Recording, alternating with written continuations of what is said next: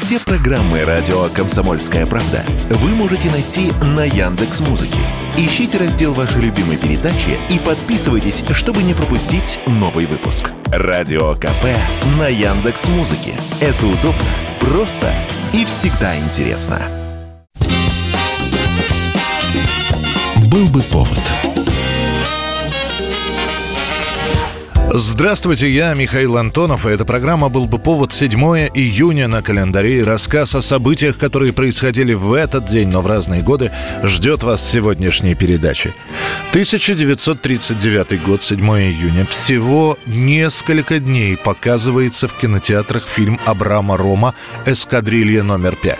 В нем главными врагами выступают именно немецкие войска. Однако после подписания пакта Молотов-Риббентроп ленту без долгих разговоров снимают с экранов. Картина выходила под заголовком «Война начинается», и в ней практически прямо говорилось о том, что в ближайшее время Советский Союз будет сражаться с Германией. Ну а дальше демонстрировались способности наших летчиков бить врагов и на земле, и в воздухе. Ваше происходительство.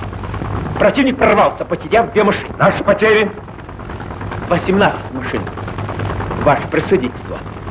Надо учесть, что надо учесть, что наши истребители ничего не могут сделать против красных бомбардировщиков. Однако уже готовая и смонтированная лента, тем более показанная в Кремле и, по слухам, получившая одобрение, изымается из проката. Самому режиссеру Абраму Рому приватно объясняется. Готовится мирное соглашение с Германией. Злить немцев в подобном кино не стоит. Кстати, вся съемочная группа получит причитающиеся ей деньги, и никто не будет обвинять режиссера в непрозорливости.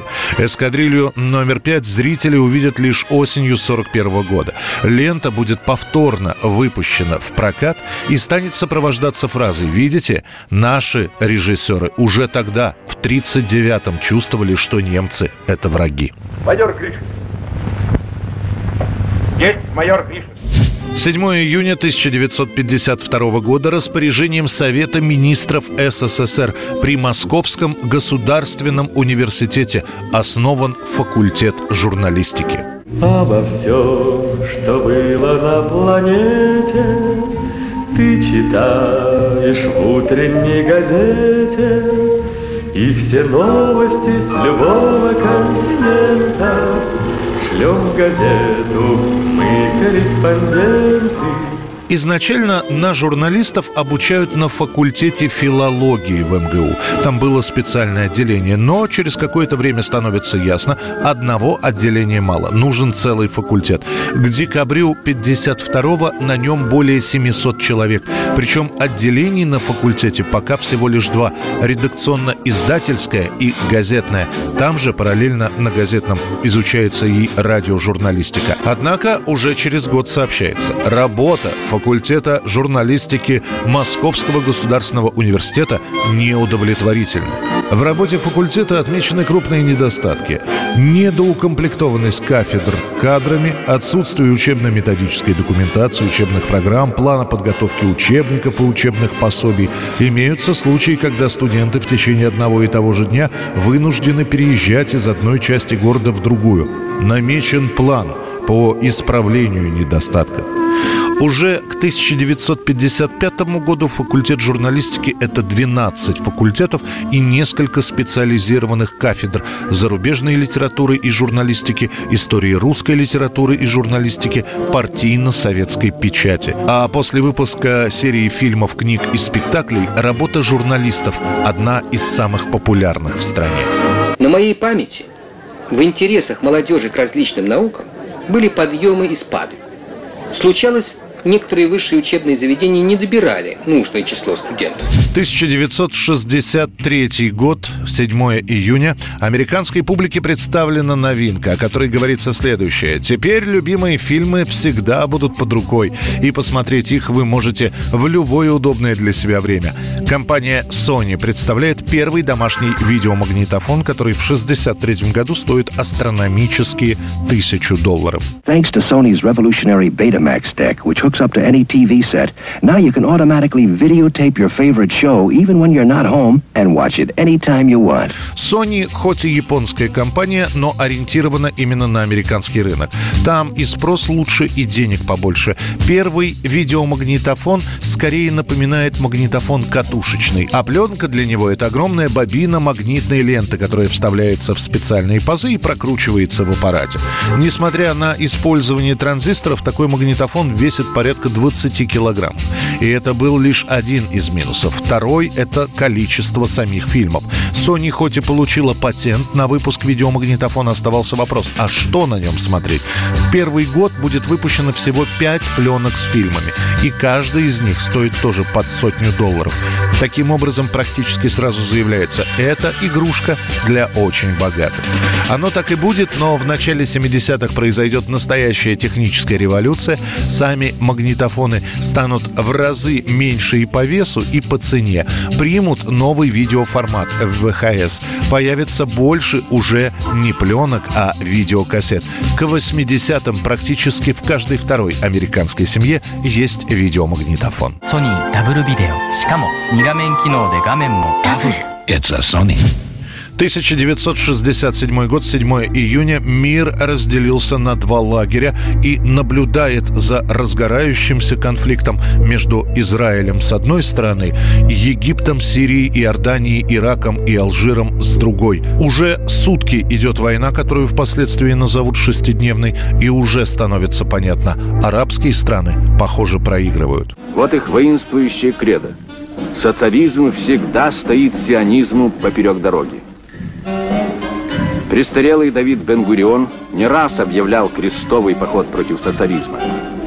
Они хотели бы любыми средствами заманить в сионистскую ловушку как можно больше людей – о том, что арабское население по-прежнему, мягко говоря, израильтян не любит и не признают Израиль государством, об этом известно уже несколько лет.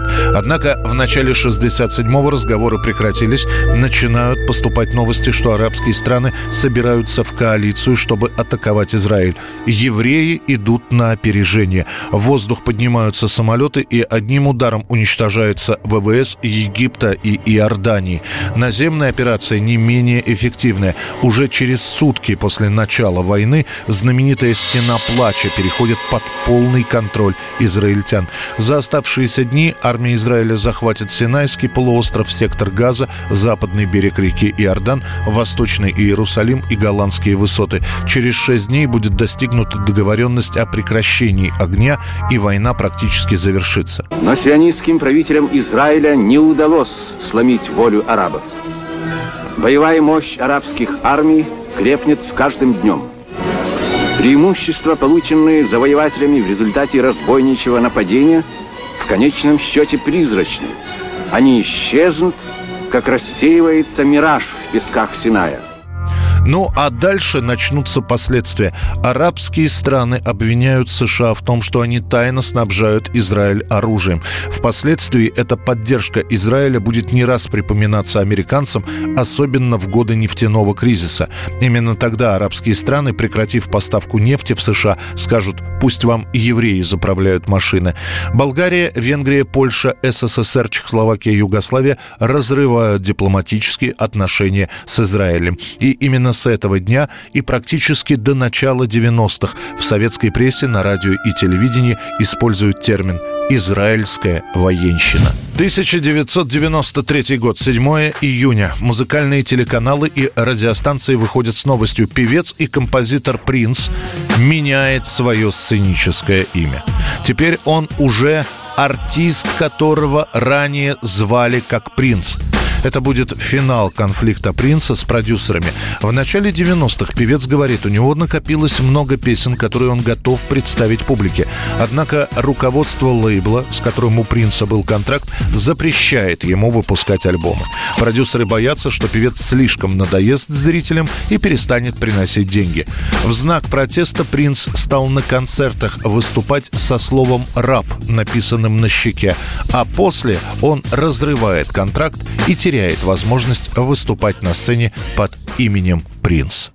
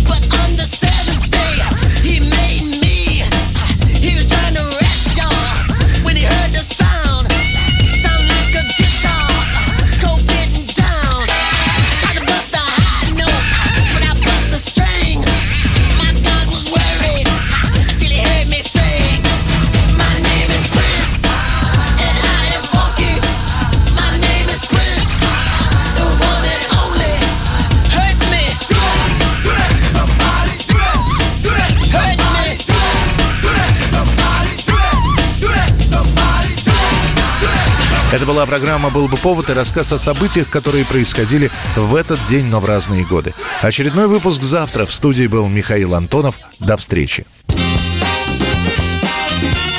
«Был бы повод»